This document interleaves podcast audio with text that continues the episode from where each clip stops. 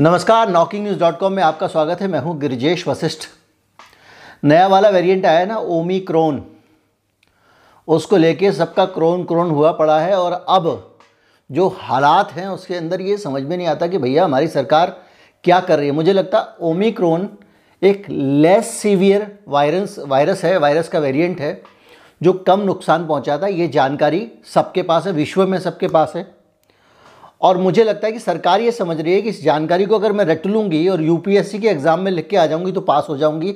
इसलिए ये जानकारी मुझे याद होना चाहिए, मुझे मेरे पास होना चाहिए, मेरे दिमाग में होना चाहिए। इस जानकारी का कुछ करना नहीं है। अंडे को ज़मीन पर गिराने से टूट जाता है, ये लाइन रट लेने से नहीं होगा, अंडे को ज़मीन पर गिरने से रोकना होगा।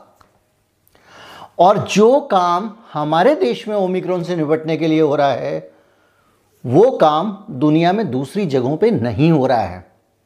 भारत की सरकार अलग तरीके से चल रही है, ब्रिटेन की सरकार अलग तरीके से चल रही है, दक्षिण अफ्रीका की सरकार अलग तरीके से चल रही है। मुझे लगता है कि वहाँ की सरकारें ये कम सीवियर वेरिएंट है, इस बात का मतलब समझ रही हैं और उस मतलब को समझते हुए कदम उठा रही हैं और हमारी सरकारें ये लेस सीवियर वेरिएंट है, इस बात को रट के बैठी हुई हैं और आज तक वो जुए बीन रही हैं, कितने केसेस आ गए, कितने केसेस आ गए, कितने केसेस आ गए। और केसेस ज़्यादा आए, कम आए, इससे ज़्यादा फ़र्क नहीं पड़ने वाला है, ये बाकी देशों ने समझ लिया है। कहीं मत जाइए, चैनल को सब्सक्राइब कर लीजिए, लौट कर आऊँगा, मैं आपको बताऊँगा कि यूके वाले क्या कर रहे हैं साउथ अफ्रीका वाले क्या कर रहे हैं, और हम क्या कर रहे हैं। ये सारी चीज़ें लगातार मैं आपको इस चैनल पे दिखाता रहता हूँ, और अगर आपको हमारा पत्र, हमारी पत्रकारिता हमारा चैनल, हमारा काम अच्छा लगता है तो आप हमें सपोर्ट कर सकते हैं। सपोर्ट करने के लिए हमारा यू पी आई डिस्क्रिप्शन में, जिसके ज़रिए आप भुगतान कर सकते हैं, मैं अभी हाजिर हुआ।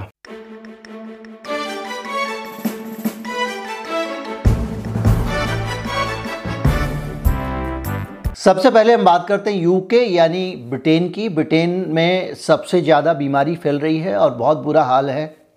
और उस ब्रिटेन ने उसके बावजूद फैसला किया है कि इस बार नए साल पर गतिविधियाँ जारी रखी जाएँगी। जो नए साल पर आयोजन होंगे ब्रिटेन के, उनको नहीं रोका जाएगा और वहाँ के स्वास्थ्य मंत्री जावेद वाजिद ने बाकायदा इसका ऐलान किया है साफ़ साफ़ कहा है कि हम किसी को भी नए साल के आयोजन करने से नहीं रोक रहे हैं। हालाँकि उन्होंने ये कहा कि आयोजन आप खुले जगहों पे करें, थोड़ा वेंटिलेटेड जगह हो तो अच्छी बात है।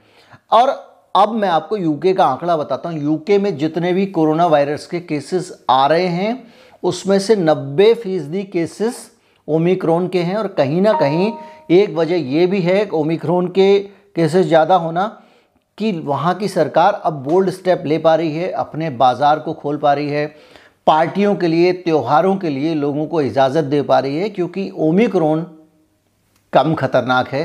ये बात याद करने की नहीं है, ये अमल करने की है।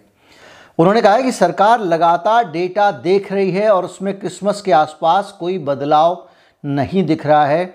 ब्रिटेन की सरकार ने कहा है कि आप खुले में जाकर सेलिब्रेट करें और जहाँ जहाँ पार्टी हो, उन जगहों पे वेंटिलेशन का ख्याल रखा जाए। यूके के केसेस की हालत बताऊँ, अगर आपको लगेगा, हो सकता है उनके यहाँ केस कम हो तो मैं आपको बताता हूँ। यू, यूके में सात दिनों में तीन लाख अट्ठारह हज़ार केसेस आ चुके हैं। सात दिनों का औसत एक लाख आठ हज़ार है। अब मैं आपको बताऊँ कि हर रोज़ एक लाख आठ हज़ार केसेस जिस देश में आ रहे हैं, उस देश में जो दशा है वो क्या है, उसके एक कारण बताता हूँ। पंद्रह लाख टेस्ट रोज़ हो रहे हैं वहाँ पे।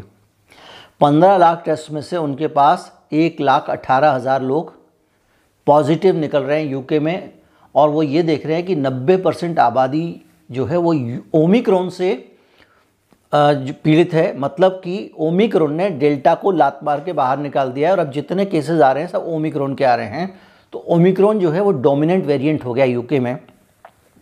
अब आप भारत से इसकी तुलना करें तो भारत से आप तुलना करेंगे कि तो सात दिन का जो औसत है भारत का, वो सड़सठ सौ का है। छः हज़ार तीन सौ अट्ठावन केसेज आए हैं हमारे के बाद यहाँ एक हफ़्ते में, और उसमें जो औसत है वो सड़सठ सौ का है छः हज़ार सात सौ केसेस का औसत है। टेस्ट भारत में भी कम नहीं हो रहे हैं। भारत में भी ग्यारह लाख पच्चीस हज़ार टेस्ट हो रहे हैं, जिसके अंदर से सड़सठ सौ निकल रहे हैं केवल केसेस अब आप देखिए कि हमारे यहाँ पे डोमिनेंट वेरिएंट क्या, कोई सा भी वेरिएंट हो ओमिक्रॉन है। और वहाँ पे एक लाख के आसपास के केस आ रहे हैं छः हज़ार केसेस आ रहे हैं। और वहाँ पे वो कह रहे हैं, त्यौहार मनाओ, मस्त रहो। और हम यहाँ छः हज़ार में नाइट कर्फ्यू लगाए पड़े हुए हैं, नए साल की पार्टियाँ, न्यू ईयर की पार्टियाँ बंद कर रहे हैं। क्या वजह हो सकती है? इसकी वजह समझने की मैं कोशिश कर रहा हूँ। आपको समझ में आए तो आप भी बताइएगा। अब हम बात करते हैं दक्षिण अफ्रीका की। दक्षिण अफ्रीका ने कहा है कि हम अपने सारे के सारे रिस्ट्रिक्शंस खोल रहे हैं। कॉन्टैक्ट ट्रेसिंग नहीं की जाएगी और जो कॉन्टैक्ट है उनको क्वारंटीन नहीं किया जाएगा। इसका मतलब क्या हुआ? इसका मतलब ये हुआ कि अगर मेरे अंदर कोरोना पॉजिटिव निकला तो मेरे घर बार के आसपास के जो 25 आदमी 50 आदमी होते थे या जिनसे जिनसे मैं मिला था, ऑफ़िस में जिनसे मिला था, घर में जिनसे मिला था, उन सब लोगों को क्वारंटाइन कर दिया जाता था। तो वहाँ की सरकार ने कहा ये बंद करो, क्योंकि इसको करने से हमारी आर्थिक गतिविधियाँ होंगी, प्रभावित, पहली चीज़। दूसरा, उन्होंने भी ओमिक्रोन खतरनाक नहीं है, इस बात को समझा। और केसेस इतने ज़्यादा आने के बावजूद उन्होंने लोगों को खुला छोड़ दिया। उन्होंने कहा, देखो भाई, ऐसा है, ये वेरिएंट ख़तरनाक है या नहीं है, ये तो हमको पता है। तो ऐसी हालत में सबको मस्त छोड़ो। जिस कॉन्टेक्ट के अंदर सिम्टम्स आएँगे, उसको सिम्टम्स के हिसाब से हैंडल करेंगे। ये बात मैं एक साल से कह रहा हूँ। ये जो केसेस पॉजिटिविटी की काउंटिंग करने से सिर्फ़ इतना पता चलता है कि किस इलाके में कोरोना फैल रहा है, किस इलाके में कोरोना नहीं फैल रहा है। लेकिन उसको आप रोक नहीं सकते हो, वो जिस रफ्तार से फैलता है, आप उसको रोक ही नहीं सकते हैं, पहली चीज़। अब रोकने के बाद में जो आपने स्वास्थ्यकर्मी हज़ारों लोग, लाखों लोग लगाए हुए हैं, जो बैठ के टेस्ट कर रहे हैं, उसको टेस्ट करके आपको क्या पता लग जाएगा, एक नंबर पता लग जाएगा कि आदमी पॉजिटिव है। लेकिन जब उस आदमी पॉजिटिव आदमी के अंदर कुछ गड़बड़ होगी तो वो वैसे भी दौड़ा दौड़ा चला आएगा उसको आप सिम्टम समझाइए, वो जागृति पैदा कीजिए।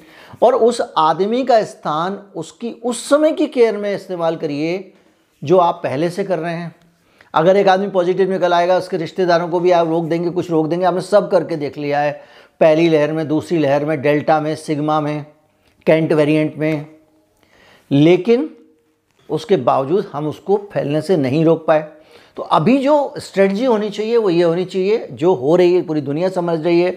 यूके का साउथ अफ्रीका का केस बताया मैंने कि भाई आपके इलाके में अगर बीमारी फैल रही है, लोग परेशान होकर आपके पास पहुँच रहे हैं, उनका इलाज करिए, उनका ध्यान रखिए, उनको आइसोलेट करिए, जो करना है करिए। लेकिन आप ये नहीं कि हर आदमी जिसके अंदर पॉजिटिव निकला है, उसके पीछे पड़ गए। अरे पॉजिटिव निकलने से तो कुछ हो ही नहीं रहा है और अब तो आपने अपने मन की कर ली है लोगों को दो दो टीके भी लगा दिए हैं। और आपका मानना ये है कि टीका लगाने के बाद पॉजिटिव होने से कुछ नहीं बिगड़ता। हॉस्पिटलाइजेशन को कम करता है सीवियरिटी को कम करता है उसके बाद आता है एफिकेसी का सीन तो आप कहते हो कि टीके की एफिकेसी किसी की साठ है, किसी की पचास है, इसके अलावा बचे हुए लोग तो गंभीर बीमार होंगे ही होंगे। तो टीका लगाने के बाद भी आपको ये तो देखना ही पड़ेगा कि वो बीमार हो रहा है तो उसका इलाज करें। नहीं लगाएँगे, तब भी आपको यही देखना पड़ेगा, बीमार हो रहा है कि इलाज करें। पॉजिटिव निकल आया, तब भी आप देखेंगे, बीमार होगा तो इलाज करें। नहीं आया तो भी आप देखेंगे, बीमार हो गया तो इलाज करें। नेगेटिव आदमी निकल आया है, कोरोना नेगेटिव याद रखिएगा। और उसके अंदर भी अगर सिम्टम्स आ रहे हैं, तब भी आप इलाज करें। जब हर केस में आपको इलाज ही करना है तो इलाज का इंतज़ाम बढ़िया करो, इलाज के लिए वेट करो। ये गिनती बढ़ाने, गिनते रहने से क्या होगा? डर फैलेगा। डर फैलाना किस लिए आपको? क्या ज़रूरी है डर फैलाना? तो ये चीज़ अब हमको भी समझ लेनी चाहिए कि इतने से केसेस में आपने ग्रेडेड एक्शन प्लान बना दिया, दिल्ली सरकार ने, इतने केसेस आ गए तो हम येलो प्लान करेंगे, इसको रोक देंगे, उसको रोक देंगे। भाई केसेस के बाद रोकने की ज़रूरत क्यों है? केसेस आने के बाद तो कोई खतरा नहीं है ना। खतरा तो बीमार होने से सिम्टम्स से है केसेस तो आते रहेंगे। साउथ अफ्रीका वालों से ज़्यादा केसेस आ रहे हैं क्या? आपके पास यूके से ज़्यादा केसेस आ रहे हैं क्या? उसके बावजूद वो खुला छोड़ रहे हैं, क्योंकि उनको ओमिक्रॉन के बारे में जो इन्फॉर्मेशन मिल रही है उस पर रिएक्ट करना है। और मैं शुरू से बता रहा हूँ, हमारे देश की सरकार कोरोना वायरस को एक लॉ एंड ऑर्डर की सिचुएशन की तरह हैंडल करती है, कानून व्यवस्था की स्थिति की तरह हैंडल करती है। कर्फ्यू लगा दो, गुंडे बाहर ना निकल पाए, ये वायरस है भाई साहब। तो वो जो भी है, लेकिन अब सरकार को सोचना चाहिए, और कम से कम ये जो दबाव भारतीय अर्थव्यवस्था पे पड़ेगा, उससे लोग बहुत बुरी हालत में पहुँचने वाले हैं। एक बार लोग भूखमरी के करीब पहुँच चुके हैं। कुछ वापस आए हैं कुछ वहीं फंसे हुए हैं। अभी आगे अगर आप ऐसे ही करते रहेंगे, हालत बहुत बिगड़ जाएगी। कुछ टीकों की बिक्री की लालच छोड़ दीजिए। जनहित की सोचिए, ये अपने ही देश के लोग हैं, जिनके काम धंधे रोजी रोटी बर्बाद हो गई है। भगवान के लिए उनके इलाज का इंतज़ाम कीजिए। डर फैलाना कम कीजिए। जो होगा, वो विज्ञान के अनुसार होगा, विज्ञान के अनुसार ही उसे हैंडल करना चाहिए। विद्वानों की सुन लीजिए, समझदार लोगों की सुन लीजिए। उम्मीद करता हूँ वीडियो आपको अच्छा लगा होगा। अच्छा लगा हो तो ज़्यादा से ज़्यादा लोगों तक पहुँचाएँ। नमस्कार, जय हिंद।